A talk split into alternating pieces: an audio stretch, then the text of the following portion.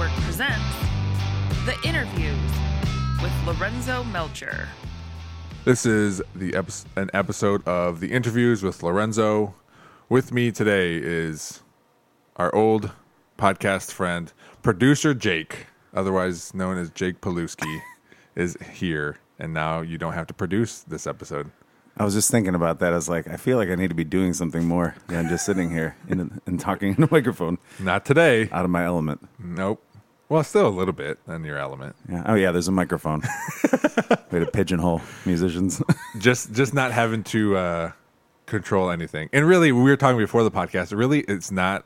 I mean, I don't control a lot of stuff. I just hit record, but it's constantly like looking to make sure it's still recording because we've we had conversations about when podcasts go bad and, and Oh. how it can how it just how it just hurts hurts your feelings. and, and then and then it's like something so silly, and then you end up thinking about it for days when the rest of the world just keeps moving, and you're just like, but my podcast went bad. Yeah, it, and it, well, it was like the podcast I had with those two football players I talked to you about, where it, the cord just wasn't plugged in all the way, and it's ah. so it's such a simple thing, but you think, well, this I think I you I go so fast in setting everything up because I'm so used to it now that I just assumed everything was good to go, you know, and, and now I know to double check things. And you, I mean, and you can always do like a retake, but it's never going to be nearly as organic as the first go around. Like, so, what did you ask me after I said this? It's like, no, it's not a script. It's not a movie where you Yeah. can just reshoot the scene. Especially if it's just a conversation and it's like over an hour long. yeah, You'll never get that feeling back. No. Because it's just, a, then, it, then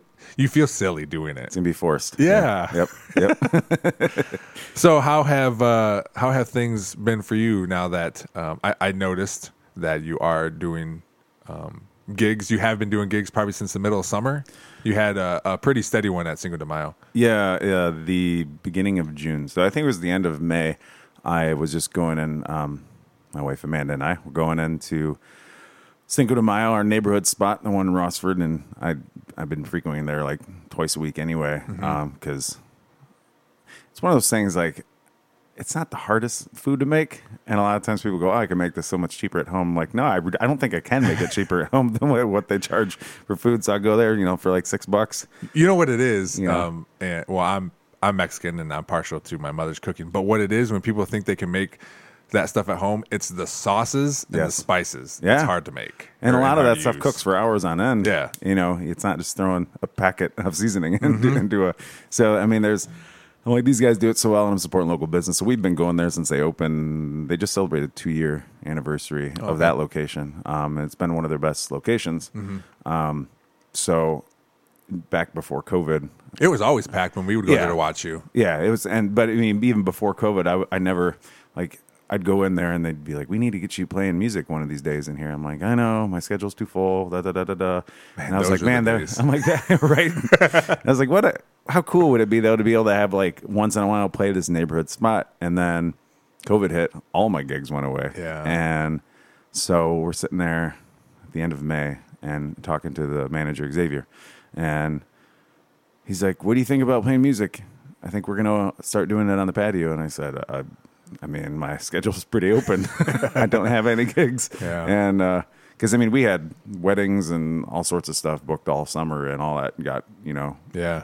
taken away. Um, so we sat down, and I was just like, "Hey, uh, yeah, I mean, I would love to, you know, give it a try, play a gig here." Like thinking, like you know, he can feel it out, whatever, because he's had music there before. Um, it just was never like a regular thing, and so I was like, "Yeah, let's." Uh, I don't know. I mean, what do you think? Like a Thursday, Friday, Saturday? I mean, there's no rules in COVID anymore. I mean, aside from government mandates, as far as like making entertainment Yeah. work, like you can try anything Do whatever. Day, yeah. yeah. And so he's like, "What are you doing this Thursday?" And I was like, "Again, I, I mean nothing." and uh, and he's like, "All right, how about starting this Thursday? I'll have you every Thursday." And I was like, "Okay." You can't turn that I was down. I was though. thinking Like, I was gonna get like a one time like tryout Yeah. kind of thing. And he's like, "I'll take you every Thursday," because he had been watching um like all the videos and stuff that Yeah. I put up throughout you know the early stages of COVID, where that's all we could do is stream performances and stuff. And so he was like, "I love, I love your music." He's like, and uh, I think it'd be really good here. And so, and little do we know, because he he he kind of put it in this way that I'm like, I think more places need to do this. Where he was just like, "We'll just keep doing it until it doesn't work anymore." And for Yeah. me, and for me, I'm like, that's a lot of pressure on me. but that's a good thing, I think, Yeah. because now all of a sudden you put a musician in a place of like you'll be able to keep working as long as you make it worth their while, Yeah. and that's a really great concept. And so, sure enough, first Thursday in June, and I've been doing it every Thursday since. Uh, aside from like if a holiday falls on a Thursday, we do Yeah. that that Wednesday. Okay. Uh, and then as of middle of September, we started doing uh, every Sunday. so Hmm. Nice. yeah. So, and then uh, as of like a week ago, uh, they started having me at the Holland location on every Saturday going forward, unless I can't do it. And then they give me the the uh, the authority to uh, to fill in the spot with a musician that I recommend. Oh, that's cool. And that way I can give other people some work that are out of work right now. That's So- what I heard that happened last night. yeah, yeah, it was great. Um, you know, I just been burning the candle at both ends with working full time retail. Yeah. and then I've been gigging well between Cinco de Mayo now three times a week. Yeah. uh, and Levi and Lilac's Whiskey Room on Mondays has been weekly for me, and so I'm just like, I mean, work's kicking my butt, Yeah. and um, so I was like, I really need a break, otherwise this whole week is just going to be a wash, and Mm. I'm not going to be 100 percent for anything, and that's not fair. So I was like. Hey John, John Roth, uh, band member of mine, and also has performed multiple times at Cinco, and all around likable dude. So I was just like, "Hey, do you want to play a gig tonight?" I mean, this was like three or four hours notice.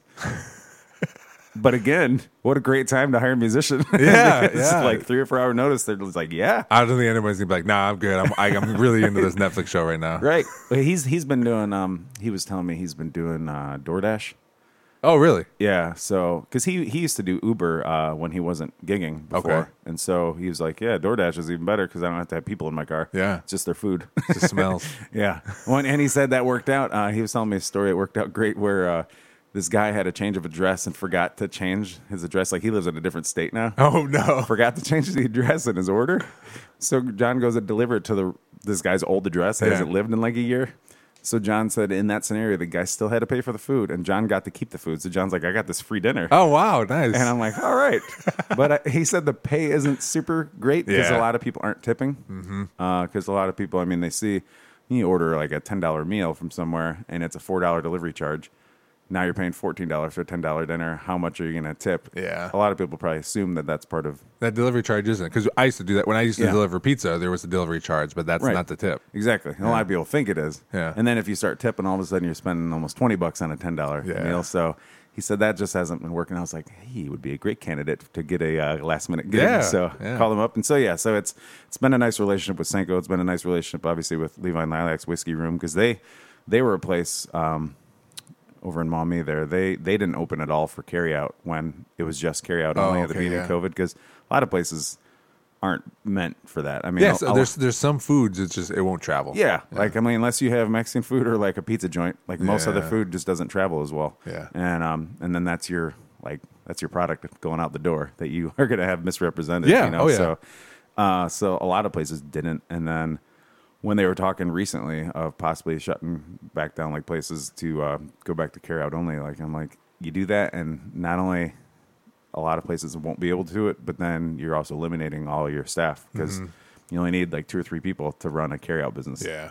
So it's been weird, but I've been fortunate. And uh, well, clearly, I just said how, how burnout I got because I've been working so much. So yeah, so it's just uh, it's just one of those things. It's been a weird year for a lot of people, and I feel terrible that some people have had to go through a really really rough time. And um, I mean, it's weird because I've cre- I've I've established new friendships and reestablished old friendships in a different way to where, and then at the same time, barely have seen any of my bandmates from like the new fashion Yeah. or Nine Lives. It's just been been strange. Well, So, well, well, that's what I think. What gets people through this stuff, through these ti these times like this, where it's if you like take this podcast for example. If if I was a jerk to everyone and and wasn't nice and didn't have friends, like no one would want to come on this podcast, right? And same thing with you with with music and being in touch with local business owners and stuff and that's how you're able to get gigs and that's how you're able to have people fill in for you and Right. like now more than ever it's like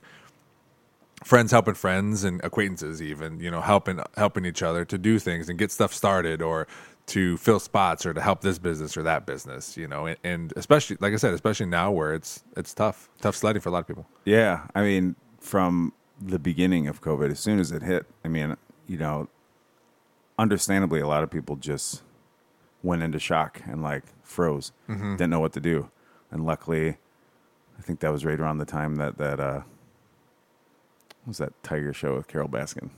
Oh, I know what you're talking about. Uh, What's the name of that? I, I forget. Tiger King. Yeah, Tiger yeah. King. like it was right around the time that came out. It was like Yeah. when everything froze, like, and it and it worked out really well because a lot of people were like, I don't know what to do with life right now, so I'm gonna watch this. We 'Cause- talked about that on Yeah. top podcast episode. Yeah, and so I'm like, and, I, and I'm like, and I'm like, that's that was probably like a saving grace for a lot of people. Who would have thought? And great for Tiger King because I don't know if that would have done as well had Yeah. it come out, you know, when Sopranos was hot, you know. But It's all timing with a lot of that stuff. One hundred percent. I all mean, that's entertainment one hundred and one. It's, Yeah. it's timing is everything. Um, but from from the beginning, I mean, I went into survival mode in the sense that I reached out to all all of like the bar owners and you know restaurant owners and stuff, and I said that that I'm friends with, and Yeah. texted them, and I said, hey, like. Stinks for me, then I'm losing a gig, but it stinks a lot more for you because your gig is your business. Yeah. Whereas, you know, I can, you know, trot around everywhere. I don't have thousands of dollars of debt into Mm-hmm. an investment into a business like that. So I said, whether you need photo or video or marketing, any kind of thing, I'm like, I mean, let's like barter. Like, Yeah. you know, give me a meal and I'll make a bunch of marketing materials for you. And so, um, in a lot of places, you know, they were just like, yeah, we're just figuring it out, but you know, thanks for the offer. And I ended up doing some, Yeah. some of that stuff over the past six, seven months. But like you were talking about, it was, it was really just like, you know, going back to basic survival. Like, all right, what makes, what makes all of us thrive Mm-hmm. is what makes individuals thrive. And that's a good community. And Yeah. so if you can reach out and try to take care, realize that like, okay, it might suck for me, but it sucks a lot worse for a lot of other people. Yeah. so you just try to figure out how we make it better for everybody because then we're all gonna, you know, thrive. We'll benefit, end of it. everyone will benefit. Yeah. for sure. Yeah, Yeah. that's kind of that's and sure enough, that's kind of I think why my schedule's so busy now is just that you know we established or further grew relationships in this time that um, it became a fun challenge. Really, I mean. Not a challenge anybody ever wanted to have Yeah. to face, but but certainly like if you, I mean a challenge is always what makes it's usually what you know breeds innovation. Yeah. And so that's what's been really, really fun in the sense that we've been challenged every single day. I mean, every, as, as you know, Xavier from Cinco told me, he said, we'll do this as long as we can. And we even had to like revamp things recently because I said, I know businesses start get slowing because flu season hits, Yeah. COVID's going to be way worse and it might not be fruitful for them to have music anymore. And so he said, we're going to have slow days, but we'll have good days too. And I was like, I love your optimism. Yeah. So let's just like think outside of the box. I'm like, because a lot of places would have told me to go take a hike. A lot of places, I mean, completely stopped having music once patios closed, Oh, yeah. which makes sense. Yeah. Because a lot of people aren't comfortable being inside. But I will say the places I do play have like been very transparent and have been amazing about just cleaning, wearing masks at all times. Yeah. They've been really, really good about it. So, uh, and I guess it helps too that a lot of them are spacious enough because, like Swig, for instance, in Perrysburg, they can't have music because it's a small spot Yeah. to Oh, begin yeah. with. So you don't want to like promote people breaking rules. you know what I mean? Like, you Oh, yeah. Yeah. And, and naturally, that what can happen in a party atmosphere. And so, at least like Cinco de Mayo or like Levi Lilacs, they have space to where people can sit in a different room than the music, but they don't want music in their ear. If, Mm-hmm. if they, you know, just it's all spread out, and I think that really helps. But clearly, I think we're going to have the best patio season in the history of patio seasons this spring because now the vaccines are coming out and people are like, there was plenty of people before that were like, I'm going to go live my life, whatever. Yeah. And a lot of people are like, I really want to, but I'm not really into that right Yeah. now. Oh, yeah. Well, now you're going to have a bunch of people that are just ready to breathe, like come, you know, April and May. And I'm just like, Cinco de Mayo built an extension on their patio this past year. I think they might need to build another extension. Yeah, no, 'cause they're not gonna have any parking lot left over. Right. so, yeah, it'll be interesting, but I'm uh at least things seem to be turning in the right way. I'm seeing a lot a lot more uh good good faith from all sides of the spectrum now. So, it's good to see. Mm-hmm. Yeah. Well, let's go back to. Um, I like. I would like to know, and I mean, I know a little bit, but I'd like to know how you got started. Um, we went to high school together, Mm-hmm. and wh- I remember your first band. Um, was that was It's a, it was a group. uh, sorry? A boy, was it? Can we say it was a boy band? You can, but that that that term itself always confused me because band implies everyone's playing an instrument, and we were just dancing and singing. That's true. uh, what was the name of that? Hunter's Run? Was that No, Hunter- that was that was Evolution. Evolution. Hunter's Run was the actual an actual band. Yeah. Right. Okay. With I mean- music- instruments and stuff. And mind I you, should I, mean, Evolution, we would, a lot of our tracks, is we had original music that we would record. Yeah. And, and all of us were playing that music on the recording. Uh-huh. We just didn't do it live, Okay. which is really weird now to think about that the people still do that to Yeah. this day. Like, I mean, it's weird seeing like a pop star go out and there's not a band playing the music. I'm like, this is like really professional karaoke. and I guess that's what it is, right? Yeah, that's, right. You know, how how did that your your first evolution? How did that come about? Uh, your first evolution. That was weird. your first uh, band come about. Uh, so it was uh, it was right around the time I was starting to get interested in actually doing something with music. I always dabbled um, in music in the sense that like my sister had a keyboard that she never really played, so I'd you know just like everybody does, you have two or three fingers and you just dabble and you play little jingle bells and. Mary had a little lamb. Like everybody, Had a Li- yep. everybody approaches a piano and they're like, "Look at this!" Oh, when the Saints go marching Yeah, in. That was- yeah. and I would do that. But I, uh, oddly enough, as a big pro wrestling fan, as we've talked before on here, Mm-hmm. uh, I would learn pro wrestling theme entrances or entrance themes. Oh, and, really? And I would learn college football fight songs. Oh, nice. Those were like the two like things that I loved was Yeah. college football and pro wrestling. And that was like in grade school, and so that was like my my first like leaning into uh, doing any kind of music performance. Never actually thought of it, uh, but I, um, being a wrestling fan, uh, one of my buddies, Eric Steyer, who ended up being a band member in Evolution, he, uh, we had wrestling in common, but he, I would always sing along to the radio, and he's like, "You have such a good bass tone," because I mean, my voice dropped when I think I was ten, Yeah. and so I, I was able to hit notes that. Uh, a lot of the guys couldn't in high school, and so he's like, "You should sign up for choir." And I was like, "Yeah, it's not really my thing. I don't really see myself singing in a group of people ever." How funny that is! and, uh, and, and so Eric and I were going to um, Cedar Point together, and he his his mom was really good friends with the music director Pam Williams at the time, who was amazing uh, at Perrysburg High School, and she she heard me and Eric sing in the background. She's like, "I'm going to need you to sign up for choir. It's really easy, and I mean, it's you have to just not show up to fail." Yeah. And I was like, "That sounds like a great class. like I can't fail as long as I show up." And so, sure enough, within I think the first year of choir, because it wasn't until my sophomore year I had started doing choir, and it was neat because uh, I was like one of three guys that could hit all these low notes, and so sure enough, like they started giving me solos in songs that just happened to have a bass line, or um, they they started sitting me behind our buddy Andy Chelfin. They would sit me behind him because he had a hard time finding the note that we would sing in choir. Oh. so she had me sit behind all the basses so I could sing the note in their ear to like keep them on. for, for whatever reason, you know, not having any music background, I had uh, an, a natural ear for it, and Okay. so.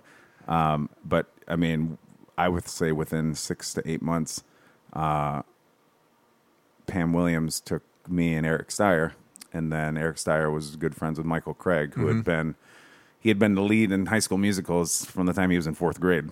However that worked, like which was great. Yeah. uh, dude is just incredible. And and then my buddy Seth Hill, who lived down the street from me, he was a childhood friend, and and uh, she put the four of us and said, "I want you guys to do like a barbershop uh, barbershop style kind of quartet for." Um, we, we would do like state contests every year with choir, and you could do little ensembles, and so we had a four piece ensemble. So we did some barbershop, and then we started dabbling with like 50s 60s doo-wop anything with harmonies and then gigs started like being offered to us Oh, wow. and In high school. in high school this That's i mean crazy. this i was 16 Yeah. we were 16 and 17 was the ages and um and i remember we got paid to go to roy's supper club remember that in perrysburg I don't. I don't remember that. Yeah. it's over by um behind like the ups store like over by taco bell and all that Oh, okay, okay. Yep. um, and it hasn't been that for years, but that was a really neat restaurant, kind of fancy. And we got paid, I think, like 20 bucks a person. So there's four of us, so like 80 bucks to walk in and a cappella sing one song to this guy's wife for Valentine's Day. Oh, Day. wow. And I was just like, I just made $20 in two and a half minutes. and So I was like, this, this is. And then you immediately went to Taco Bell. Well, probably. but twenty dollars at Taco Bell is like a week of food, especially in two thousand and one. so, and then it what really changed and got us into being a boy band is you know is uh, at the time I mean NSYNC and Backstreet Boys were just Yeah, I mean they were huge Yep. and all the girls that we had crushes on in high school loved those groups. And there was a Sweet Sixteen birthday party that was going to happen. Lisa Wilbur's Oh, really? Okay. her birthday party was going to be happening, and her parents wanted to hire us, and they're like, "Can you guys do like NSYNC and Backstreet Boys?" And we're like, "Well." If it pays anything like Roy Supper Club did, then we can do anything. Yeah. and sure enough, we end up learning dances and learning songs and like sat in practice. And so probably it didn't pay as well as Roy's, considering all the time we had to put into it. But sure enough, it launched us into like being this really well paid high school. That's group. cool. Yeah. So the- and we ran it through the school music program too. So there would be times that we would leave. I mean, I think they're all retired now, so no one's going to get in trouble for me t- talking about this. But we would run it through as where we could we could skip like four or five classes in a day Uh-huh. to go perform at a school in like Tiffin, oh, okay. And we would still get paid for it. But it was also crazy. an assembly. Like through school, so Yeah. that's why we get excused. So I'm like, we get excuse to go perform and get paid. I'm like, this was a great setup. That's And awesome. So I was just like, I think I worked at Wendy's that summer, and I was like, yeah, I'm gonna keep playing music forever. what was one of your gigs? Uh, I, re- I I think I remember. Were you guys at one of our after proms? Did you play one of our after proms? uh, no, we um, one of the after proms. Now, now that I totally forgot about that. Uh, they were playing music, and there was karaoke, and so Okay. we went up and just as a fun kind of like you know being ringers Yeah. in a karaoke setting like let's go up and sing like four part harmony and i'm like all the girls are gonna be like this is amazing all the dudes are gonna be like wow these guys are losers Especially with your pineapple hair. absolutely pineapple hair was i mean that was like the new rod stewart too yeah so i mean it's i we got a lot of flack obviously being a NSYNC backstreet boy kind of like cover group in Mm-hmm. high school but i'm like a lot of the songs were written really well Yeah. um, and it taught taught me a lot i mean because i joked with some of our buddies that we have in common later in life who were all in like punk bands at the time Yeah. and I was like, punk bands taught you guys how to yell into a microphone, and you guys learned three chords on a guitar. I was like, I learned song structure and choreography and show production and all sorts of stuff that like we learned a lot, and we weren't just making noise in a uh, what they used to do it at like the fire hall, I think. There was and uh, Luke's barn. Luke's barn, yeah. Yeah. yeah, And I mean, and mind you, I love a lot of that stuff anyway. But that's I would always break their balls. It's like you guys would always point and call me names in high school because I was in a boy band. I'm like, I learned a lot of stuff being in that boy band. I'm like, and I think they were mad because all their girlfriends were coming to our shows and not theirs. Could be. yeah. Al- although, although I never, I remember going to Luke's bar, and I don't remember ever going to see you. I don't think you are our target demographic, to be honest, Lorenzo. Well, well, that's cool, especially at, at such a young age, and to basically get mentorship from Pam Williams, you know, Yeah. to, to help with this, um, because uh, you know, being young, everyone needs something like that. You know, everyone 100%. needs someone someone in a corner to help you, uh, and that launched you. it Sounds like into other bands like Hunter's Run was Yeah. your next one, and and the bands you have now. Um, when you when you got into Hunter's Run, those guys now are still some of your friends and bandmates and stuff you use Yeah. right? yeah, yeah. Uh, like that was when I got into it. That was Mike Haskins, who's Who's still with who's you? in the new fashion, who's in Nine Lives. yeah. Um, and Justin Marchand was in it, who he and I still meet up every now and then and play. He's got five daughters now, so his That's crazy to me. his schedule's a little full. Yeah. and he's you know, full time in the military, so like he does what he can do. Um, but still, I mean, still he's a, a beast on the guitar. Yeah. And, um, Thomas Blazis was in Hunter's Run. Uh, Okay. He, I mean, he did exactly what we thought he would do. He went away, got uh, went to a good college, got a great degree, got a great job. I mean, his dad was an attorney, so I mean, like we knew like he was the scholar of the group, so we knew that's the road he would take, and we were fine with it. Uh, How how are you as a student? as a student, Yeah. uh, Were, were you one that just like I'm just getting through, or did you like? Because for me, um, I I know now as an, as a full grown adult man that I sh- I should and could have done a lot better than Yeah. I did. Um, I just didn't know how you were in high school. I was really, really, really good at the classes that you would think that I wouldn't be at. I was amazing at math. Okay. Uh, to where I, I mean, but the problem is, is like once you, it's a nasty habit of if once you get really good at something, sometimes you get lazy about it. Um, luckily, I, I don't do that anymore with with music because there's just so many people that are constantly on the up and up that you have to like be at the top of your game. Yeah. Um, but math, I would do great. I, I took for some stupid reason. I took like between from like grade school to college. I think I took eight years or seven years of French. Oh really? You know, in case I ever go to that one little spot in Canada, because I don't think I'm ever going to go to France. Maybe someday, but still, I'm like. and retain. why, I'm and like, why, retain. why did they tell me to take Spanish? That would have made so much more sense. How much of that did you retain?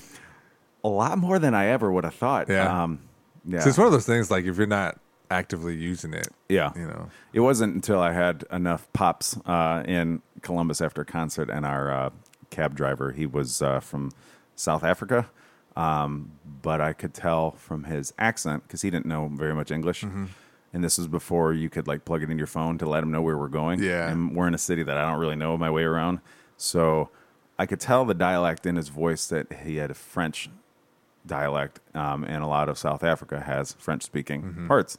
Sure enough, I started talking French to him, and that's what got us back to our hotel. is that we were speaking. He was so happy that this random, you know, Polak got into his car and knew how to speak French in Yeah. Columbus. Like, yeah. So Amanda just like looked at me the whole time. She's like, "What is happening right now?" But uh, anyway, to get back to your initial question, Yeah. sorry when I went on No, tangent, but um, same with you though. Like, I look back, and I'm like, I would have done really, really well if I really would have like truly applied myself. Mm-hmm. A lot of the stuff that I do really well in is because it naturally came to me and it was or is interesting. Like Yeah. chemistry, I always loved because it was it was science, but it always you know it was balancing equations, which was math. Yeah. and I was great at math. And the thing that I thought was the weirdest, uh, and that's senior year, because I think it was a year or two before we became seniors that they got rid of allowing students to do a half a day if they only needed half Oh yeah. they only needed I so many that. Mm-hmm. credits you could go home early.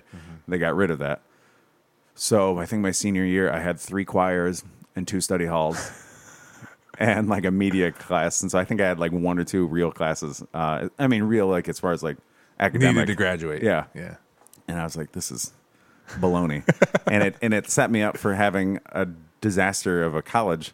You know, start then because college, I get. To, I mean, I went to Owens for a couple of years before going to BG, and like, and I'm like, this is high school over again. I thought we took all these courses in high school to not have to do this. And like, why am I taking math and science and English again in college? And, uh, but senior year made me really lazy because You didn't have to do anything. constantly, it was, I mean, it was art based. So it didn't make Yeah. me lazy. It just, it didn't get me like cracking the books as much. Mm-hmm. And so I never had to study for anything. And so, yeah. Did, did you go to Owens just for your just for like general general yeah. stuff? Yeah, just to get the. I mean, because I looked, I was going in the VCT program at BG, and that's visual communication technology. So that's photo, video, graphic design, all Okay. that. Um, and they had all these prerequisites, which was essentially it was high school 2.0, and I was like, well, rather than pay like three or four times the price at the time to take these at BG, I'll just Yeah. go to Owens and save money. Now Owens is expensive as can be, and I probably wouldn't make that big of a difference at this point. I, I think it's still I think it still it's still cheaper, but it's it's gone well it's gone up with the price of Yeah. education everywhere. Yeah. Yeah. I just look at it now. I'm like, man, that's.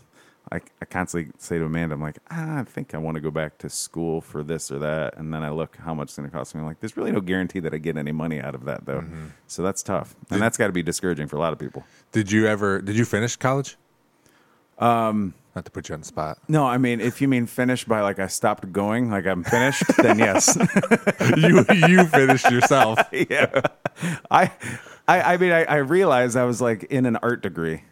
I mean, because yeah, like it helps to like learn a lot of stuff. But I've been I've been doing graphic art and Photoshop. I learned from Jeff Schuman like when I was twelve or thirteen, and so I found it really discouraging going to some of these classes, and the teacher would be like, because I would go above and beyond because I wanted to challenge myself, and and this well, it wasn't even the teacher, it was the TA she would be like, "But we're doing it this way," and she would try to scale back. I'm like, "But I did that, and I also want to do this to like actually like make Oh, something okay. out of it." Yeah. And she would always try to get me like, I don't know, uh, if you run like if you're in track or something and you can run a you know a heck of a 200 meter dash, like try it at half speed. Oh, Like that's about kind of what she's doing. Is like I don't I don't understand the point of this. I'm paying you, and Yeah. so and of course you know I, I always had a little rebellion in me anyway. um, but it was just one of those things that I'm like, "Ah, this is this is I don't know if this is for me anymore. So Mm. uh, I left BG after a year because my band Highland at the time was um, picked up by MTV2 to go on a tour Oh, um, with Cartel I did. yep. Okay. and um, so it was Cartel and because they they had come through on their spring break tour uh, at Howard's and we played that show and the uh, tour manager said we'd love to get you guys on the next leg of the tour. We're like that sounds great. Yeah, it's awesome. exactly what we want, and it was going to be like a twenty state tour uh, over five months, solid pay, and it was us and Cartel and a band out of Seattle. Mm-hmm. Um, so we all said, "Cool, not going back next semester. Maybe we can go back to flying this semester because we're going to tour." Yeah. And then I think about six weeks before uh, the tour was supposed to start, of course, we were dumb. We didn't have an agent. We were just young and hungry and wanted to do it. And so, sure enough, uh, there was no contract in place. And Cartel signed on to do, it was a show on MTV2 called Band in a Bubble, where they were going to record an album being stuck in a bubble with each other for like three months. Oh, okay. So they broke the contract of the tour, but they had an agent that did it for them. We didn't have an agent, so we, and we didn't have anything in writing, so we all didn't enroll in school that year. But then we're without a tour, Oh, bummer. and so we were just like, uh, back to the drawing board, I guess. And and then I was like, do I go back to college? And so I think I went to Owens for one more semester just to kind of take the classes I wanted, and I was just like, I'm making more money because I was doing freelance jobs with graphics and stuff. I'm like, I'm making more money doing it as a freelancer than I ever will with working for a firm because I got the degree in it. Because the Yeah. firm, you pen, paying that overhead price to the firm and everything. So I just started working, and that was it. and, Nice. and then go back. Yeah. who who was in that Highland band? Uh, Highland was well, Mike Haskins, uh, as we mentioned earlier from Hunter's Run. It was it was kind of like whoever was left over from Hunter's Run, Mm-hmm. and then we got um, Mike Toth, who Nine Lives. Okay, so that was the start So- of that. And Nine Lives pretty much happened because of Highland and Mike Toth was playing in a cover band called Fezziwig with Tim Bauer and Chad Singleton. Okay. And when they had a couple members leaving and Highland was kind of fizzling out, Mike and I were like, yeah, let's let's go play covers in bar and at least get paid because I mean we would play at Highland at headliners and sometimes owe money because we didn't sell the tickets. Yeah. and we're just like, how is this a thing? Oh, what a bummer. Yeah. Oh, it was terrible. I mean, we would open up for these great groups too, so we got like this great exposure. Mm-hmm. But we'd owe you know sixty bucks at the end of the night because the promoter's like, "Well, you owe anything you didn't sell," and I'm like, "But we didn't keep the tickets. Like, you can have the tickets." Yeah. like, like, we drove to Cleveland one time at the Odeon in Cleveland. I don't think it's even there anymore. It was in the flats, and the promoter of the bar like booked all these out of town bands who had great local presence but not in Cleveland. Mm-hmm. So he had a whole lineup and he was ready to he threatened all the bands. It was Highland and like three other bands. He threatened us all with a lawsuit because we didn't promote the show well enough. And this is the promoter, the show promoter, telling, the Telling you bands didn't this. promote. And I was like, wait, what? I'm like, that'd be like me getting mad at the promoter because he missed like the note in a song that we played. like, that's weird. So that whole like thing, like that's kind of what pushed us into doing the cover band, which was you know Nine Lives, and then mm-hmm. the new fashion grew out of that, and then Day Drinkers grew out of all of that, and so I mean, yeah, here we are because it's. I was like, I feel like we could record music, make original music, sell it to fans that we get from playing in bars that are mm-hmm. covers where we actually can still get paid and hone our craft and you, it, was that kind of like wisdom that I wish I could go back and tell my 18 year old self. Be like, don't waste as much time as you did. Like, this is the way to do it. I think everyone, Yeah. yeah, everyone could say that. Like, like here, here where I am now, twenty years later. Here's what you need to do to get there faster or to be more efficient. Yeah. but then you take, you know, if, if life's a big book, you take some of the important chapters away. Well, and and, and So- even all the bad stuff you learn, Exactly. right? Like just like that that contract, uh, the non-contract with cartel. Like Yeah. you you learn all that stuff. And it really makes you understand why some of these like young celebrity kids, like, mm-hmm. why they have such a hard time like adapting to the real world once they're like light, kind of like once their flame burns out. Yeah. because There's a lot of hangers on yeah. and and then once that goes out, then they disappear. and they don't know. I mean, because they didn't know anything else, right? Yeah. And so I mean, and you've always been at the mercy of somebody else. And so I said, because that was scary, and I was you know 21, 22 when that happened with the contract and the tour. But I'm like, can you imagine being like 10 and having to deal with all that, and then Yeah. all of a sudden, well, your time's up. Here's the real world. also, we took you out of school when you were like 10, so and we took your money. yeah, right. and now your parents are suing you or something. Like I'm just like, no wonder some of these kids get goofed up. You know, I feel terrible for them. Yeah. do, do you enjoy playing covers? I know I know you like it because it's it's music, but do you enjoy doing it? Um, I enjoy playing covers that I really that I myself enjoy, and Okay. And that you know it's constantly changing. Mm-hmm. Um, sometimes it's uh, I mean, you got just like anything. There's good days at work, there's bad days at work, and sometimes you're just tired and you're spent, and you can play your favorite song in the world, and it's gonna still sound like you know Yeah. thumbtacks in your ear. so it's uh, COVID definitely kind of like allowed me to reassess the approach to music in general. Um, but like, there's so many songs that have been written, and there's so many popular songs over the years that are timeless. And then there's stuff now. I mean, it's like I constantly try to learn different covers, uh, not only to change it up for me, but to change it up for the people that come to see me all the time. Yeah. Like they don't want to see the same show over and over and over again. Um, but at the same time, then there's always like those ones that you always go back to because it makes so many people in the crowd so happy. Like you know it's going to be a crowd pleaser. And then like and if and if they're genuinely happy, like it almost like even if it's a song that I'm tired of playing, Mm-hmm. I don't get tired of playing it just because you see the reaction and people enjoy it so much. And so I do give a lot of credit to a lot of the bands out there that truly leave all of like personal preference aside and just play exactly like the radio hits of you know even if they don't like that like that's a different kind of beast i think. Um and that's what nine lives always was but that got really tiresome because i'm just like i mean at this rate i can go work in a factory if i'm just gonna mind-numbingly go through a process and you know Well, well, then that's how those other projects came to be. Like Exactly. the new fashion and Jake and the Venom. Like all that stuff is because like yeah, I have this and this. I don't want to leave this because it's still fun to be with my friends and it it's it pays really well. Yeah. But then I do this other stuff for myself. yeah you know, i mean and we we always along with other people. and I guess it's the way you approach it too. Like, is you don't want to be a jerk to people because it's like, you know, thank you for being here, honestly. Yes, like, yeah. and so a lot of times people, it, it's always funny to me. Someone will come up and be like, "Do you know this James Taylor tune? Um, it's like a B side. Uh, It goes, never do, got do, a do, do. yeah." And I'll be like, "No, I don't know that one." And the sh- look on their face as if like, "Why are you even playing music then? like, how do you not know that?" That's always weird to me. And I'm like, so I always like approach that kind of in the joking way, but also like, here's the facts. Like, so I'll say, hey, you know, between me and this guy that I'm playing with tonight, we know about 3,000 songs. But just to put in perspective, there's about mm, 10,000 songs released on a weekly basis. So when you do the math, I mean, that's uh, yeah. it's hard to please everybody. So it's always good to try to find some kind of balance of can I play at least this that'll get this people, and then and you have the different walks of life walking into a restaurant, so or a bar, and so you're not going to please everybody, but it's it's it's really weird uh, when you know I'm sitting playing piano and somebody's like, um, "Do you know any Slayer?" And I'm like, dude, I'm wearing a suit, a fedora, the vest. and I Yeah. and, and a vest, and I'm sitting in a wine bar with a piano, and you want me to play Slayer? I'm like, trust me, even if I did know it, you would not like how it sounded.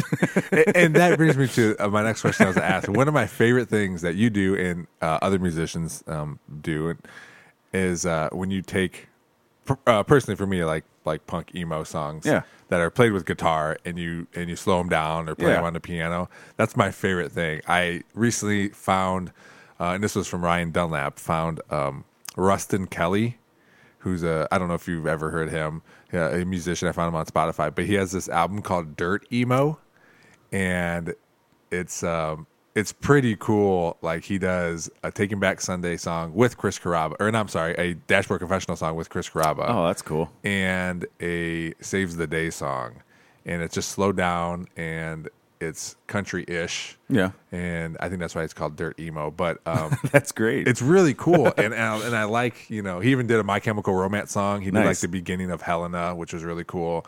Um, but I like that stuff because it's it's a song I know, but it sounds different. Yeah, and that's yeah. what I like. Yeah, the uh I mean that's when the new fashion, one of my bands first started. That's all we did. We uh it was right around the time Great Gatsby remake came out and Boardwalk Empire was a big show on HBO. And so it was all like prohibition era kind of stuff and there was a group that came out of New York City, I think, called Postmodern Jukebox and they would do 1920s, 30s and 40s takes on modern pop songs. Yeah, So we would do a lot of that kind of thing just because you'd get people in their 20s that listen, you know, I mean, that really into like hip hop and EDM and stuff. But we'd play like a Miley Cyrus song, but in the form of like if it came out in 1942. Yeah. And people would just be like, this is really, really neat. And it's like, and you, and at the same time, you're bridging a gap of generations because people that love swing music are getting to hear swing, but a song they've never heard. And then a Miley Cyrus fan is getting to hear yeah. you know, and in a different light. And so it's neat when when artists can do that and they can do it well. Uh, Well, and you can tell people like that because whenever we would go see you, we'd have to call like either the day before or early in the day that you played to get reservations. Right. Because wherever we went to see that, it was crowded. yeah, which Yeah. that's always how always works with like dueling pianos. You know, it's like yeah, that was another thing. I was people love dueling up. pianos for that for that reason because you're getting to hear just like this. Most of it's very impromptu. It one of the first. it may have been your first one that you played um, downtown. I forget that place what it's called. Fleetwood's. Uh, yes. Yeah. It was the most packed I've ever seen a place. Yeah, It was not not not not COVID friendly by all means. But No. this was way before that. yeah, it was insane, and I appreciate you like giving me a chance to do comedy there too. Yeah. but that was not the environment. Just No. be- and, we, and we didn't know, Right. You know, we didn't know. And kudos to the few. There was two girls right in front that I basically was doing the show for them. Yeah. because they were hanging on every word and they enjoyed it. It seemed to be, you know, but um, that was the the the it was it was insane there. And it Yeah. was so fun because much like comedy, obviously with music, you want people there, you want people to have a good time, you Right. want them sometimes even involved. And and with dueling pianos, that's what it is. They It's are involved. interactive. Yeah, yeah, and people like that. People like to be part of the show, right. Um, Always, even when it's not counted, not accounted for, right? That Yeah. Um, just like this podcast, I always tell people like some people say, "I'm, well, I'm not interested." I go, everybody says that, and also. Um, Everybody likes to talk about themselves. They're just not going to say, "Hey, I like to talk about myself," you know. Right. but everyone enjoys it once you start doing it, you Yeah. know. But that Fleetwood show was incredible. Yeah, It I mean, so and we fun. did it. I think three years in a row. Then, Yeah. um, but they, I mean, the first time it was just chaotic. gosh. I It mean, was- I'm like, I'm like, we broke fire code by Yes, by like definitely. 85 people. It was shoulder to shoulder in Oh, there, man. It yeah. was, I'm just glad we had a table. right, It was crazy. Well, that's why they went end up going with comp- like ticketed in the years to come after that, and even ticketed though it was still busy. But it was just one of those things that it was unfair that first year for a lot of people that had a table Mm-hmm. because as they're sitting in their table. You got people standing shoulder to shoulder in front of the table. Yeah. and you know, so it's just like, and we didn't have a stage at the time, so yeah. I mean, it's just like anything. You figure out what works, what doesn't, Mm-hmm. and um, yeah, we were fortunate to do that. But that's, I mean, that's another place.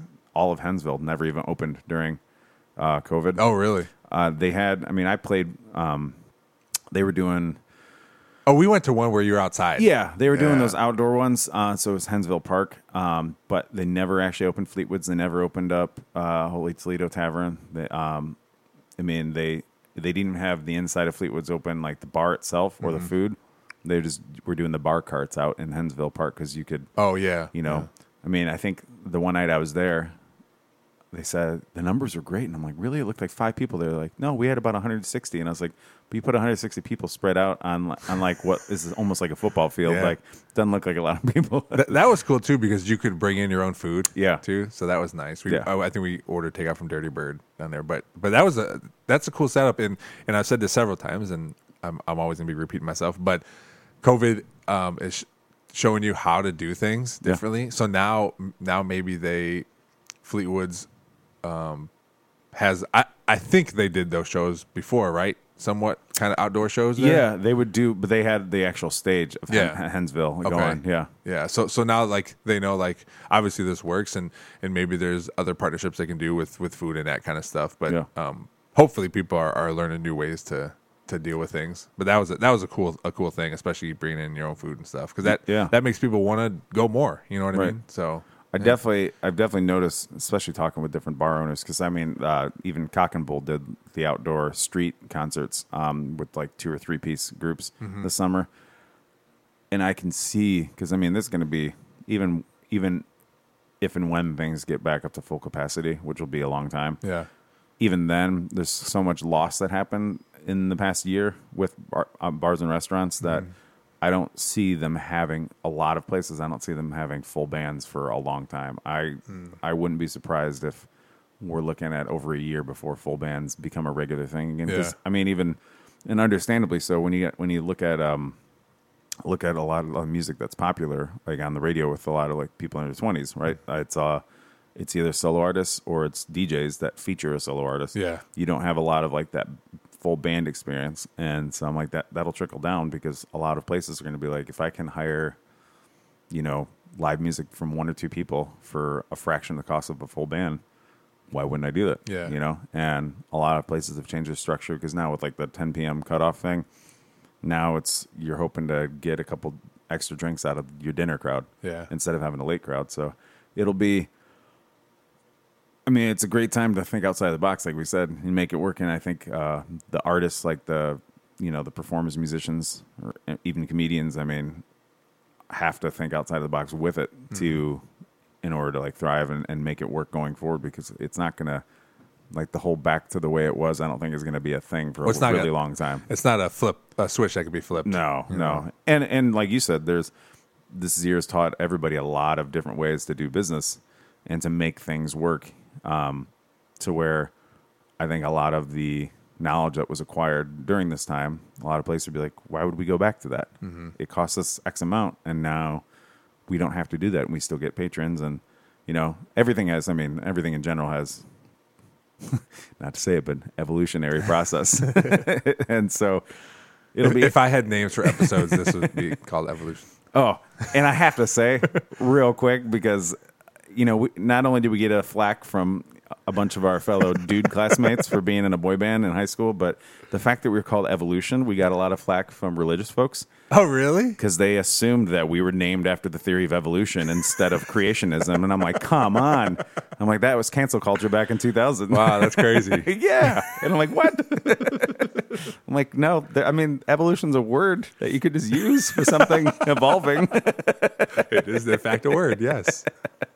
So yeah, there was that. Oh, that's crazy. We uh because we we performed I think at Zoar Lutheran Church and some of the patrons were just really kind of taken back by a group called Evolution performing at a church. I was like, well, somebody didn't evolve yet. Oh my god. Oh, fun little tidbit there. Yeah. Yeah. uh, you recently were um, featured on the news. Yeah. Uh, WTOL. Yeah. That was that was pretty cool. Um, a because uh, it's always cool to see somebody on TV that I know. Um, I know the kids enjoyed that when they would watch football games this this past season. Oh yeah. And um, but But how, especially Lil with all of her crushes, right? Yeah. but how was how was that experience? Because it, it was a little different because you've done it before where you're in studio. Mm-hmm. Um, how was it um, being remote at your house?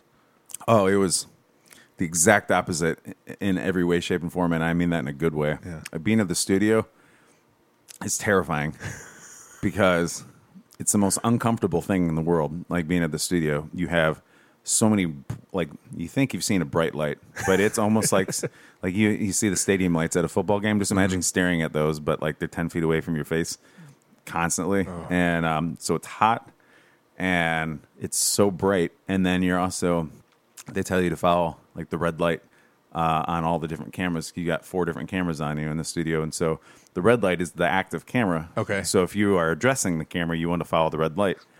Gives you a lot of appreciation for people that do it for a living. Yeah. Uh, but and it's awkward and the sound is weird and you you've got wires running up your butt and uh, in the studio and it's just like so being able to Skype from home I'm like it's not going to sound as good Yeah. But the comfort level was way beyond. And and there was like that disconnect.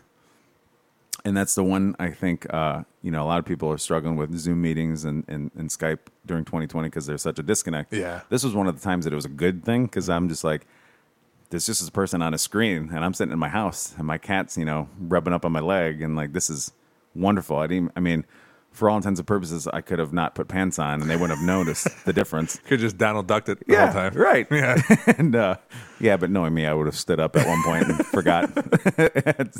uh, so that in that that regard, it was really nice. Um, they were they were super. I mean, obviously they're well organized, but uh, the back and forth communication was really nice. They would cue me about two minutes before I was going to go live. I'd say it was live, right? They, yeah, and they would call me on Skype and said, you know, I talked to the anchor and she's like, we got about two minutes, but you'll see the graphic. You'll be able to watch the show right here. So, so that was neat. Um, and I think, if I'm not if I'm not mistaken, uh, that all came about because um, when I recorded Ave Maria, uh, and did the video and put that out there a few weeks back, Chris Vickers, the meteorologist, Yeah. his wife used to run um, a beer yoga class at Black Cloister. Oh, okay. And so when Yeah, Amanda that. worked there, and, and I would, you know, we did a couple of the um, beer yoga classes there, but then there was even one of them that I, again, offered just because she was bringing business to places that Amanda was working, and so, Mm-hmm. uh, and it was, I mean, I wanted Black Cloister to succeed, so Black Cloister would hook me up and stuff, and so I was like, "Do you mind if I shoot a bunch of like multicam footage of beer yoga, so we can promote it and promote the different events going on at Black Cloister, Yeah. and then she could use that to promote her brand because she would go to all different places. Jen would go to different places and uh, to do beer yoga and do all sorts of yoga classes. So it was kind of a give and take kind of thing, and so then, sure enough, you know, we connected with them. That was a couple of years ago, but we've stayed in touch. And so, sure enough, her husband, the meteorologist, shared the video of Ave Maria a couple of weeks ago and showed it to his producer. And the producer then got a hold of me and said, We'd love to feature you Nice. on the news. So, again, like we were talking earlier, like, you know, you uh, be one in the community Yeah. and help each other out. Like, good things happen. Yeah, that's cool. Yeah. How did you? How did your? Because you put out a, a Christmas little Christmas album with what? How many? Like six It's songs. yeah, five songs. Five? Okay. Yeah, just an EP. Yep. How did that? How did? Was, has that something you always wanted to do, or is that something this year? Like, you know, I'm going to do this. Uh, both. Uh, the fact that it was this year was like, uh, you know, I'm going to just do this. but I've, it's something I've always wanted to do. Um, Ave Maria itself is something I've always wanted to tackle because that was when I was a kid. Uh, we would go to my dad's dad's place, and his dad, my dad's dad was, I mean, he he passed I think in 91, 92. So I mean, we- it was a long time ago. We'd go there, but um, Christmas was always going over there. He would have he had a toy train running around like the crown molding of the uh, of the family room. Oh, okay, yeah. which was always really neat. And he he had worked with um, trains before, like Okay. in, in the rail yard, and he'd worked GM for years. He was a World War II vet, just like really just like tough, rugged dude that I always thought was fascinating that he'd sit there and weep listening to Luciano Pavarotti. Oh, wow. Uh, around Christmas time, and Ave Maria being one of the big ones, and um, so it was always a song that I wanted to tackle, but playing in bars and restaurants, not really the place to sing an operatic song. Yeah. And so, and you know, even though I had some experience in musical theater in high school, I haven't really had the opportunity to do anything remotely close to that um, in bars and restaurants by by any means. And so, I was like, well, if I'm going to do it, I should do it as like a Christmas kind of thing. Like I was just going to do the one song and release it right around Christmas, just as kind of. I was I was in the process of working on my next album, Jake and the Venom, and but I was like, all the stuff I'm writing sounds kind of somber, sounds sounds a little dark, and I feel like getting close to Christmas, people could use uh, something a little more uplifting, a little more unifying. And I'm like, 2020's had enough like darkness, so so I'm just like, maybe I put my music on hold for a little bit, and I'll and I'll do a Christmas song. And so I started working on Ave Maria, and it, and it turned out really well the music itself that I was sitting and playing, like the arrangement of the accompaniment behind it, that went so well that I didn't even want to sing it because like I'm going to screw this up big time. It's going to sound like garbage. So, uh, but Amanda, my wife, put in context, uh, she was sick for like three or four weeks, tested negative for COVID and flew multiple times. But still, I can't afford for what I do for a living to be sick ever. Yeah. So anytime either one of us has the sniffles, I'm sleeping on the couch.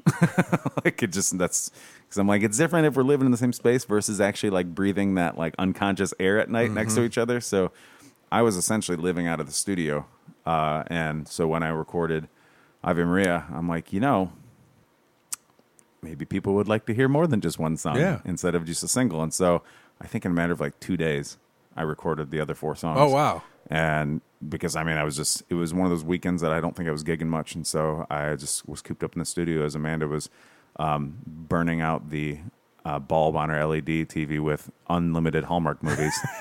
uh, and and it was a great way because she was sick. It was a great way to not have me watch those movies. And so I was like, I'll be up in the studio doing my Christmas thing. You can do your Christmas Yeah. thing.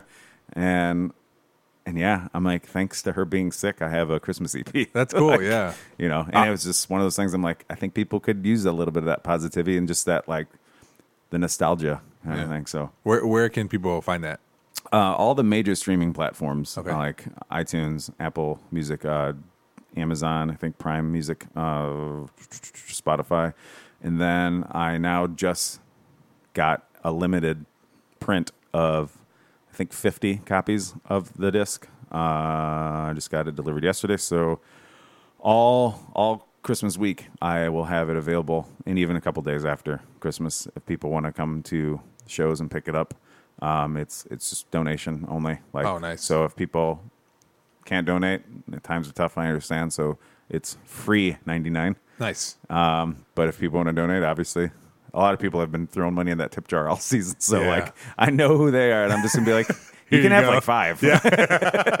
For each CD player that you probably don't have anymore. Yeah. Uh, I'll, I'll make sure to put a link in the show notes to that too. And if you would send me the file, and I'll play it at the end of the podcast. Oh, too, yeah, I can of, do that. Um, whatever one you want. Yeah. uh, you can send it to me. You just play all five of them on top of each other, so it sounds like mud. okay. All right, man. Well, thanks for coming out uh, in our studio. That seems to be getting colder and colder. I So- love it. I love it. I'm so sick of the warm furnace air. This is amazing. yeah I, and uh but yeah thanks again for coming out and thanks you know always for for helping me start this podcast you know it was you were uh, you gave me this this uh sound mixer like probably a year before i even started it um but i appreciate all the help you've given me so and now thanks for sharing your your story Absolutely. Well, congratulations on. I saw the uh, the milestone of now you've had over 2,000 downloads. Yeah. which is pretty fantastic. so now my goal is by this time by by the new year of next year Mm-hmm. in a year's time to get 10,000 so i'm working towards that we'll And, make sure you get there. yeah Absolutely. Congratulations. All right, thanks. Thanks, Yeah, Jake. Thank you. Thanks again to my guest this week, musician Jake Pilewski. You can pre- pretty much find his music anywhere you listen to music. Just uh, search his name. This episode is sponsored by him, ReelJP Multimedia. For all your audiovisual needs, visit reeljp.com, R E E L J P.com. No Lillian today, but instead we will play one of Jake Pilewski's songs. So enjoy. Thanks for listening. We'll see you next time.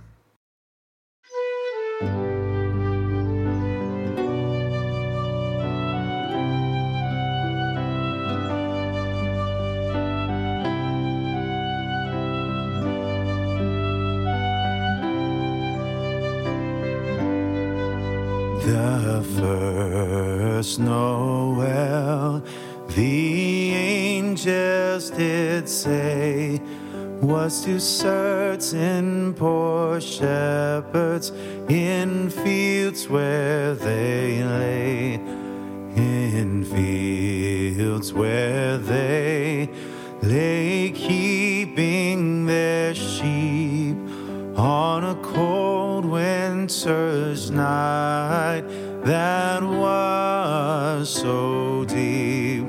Noel,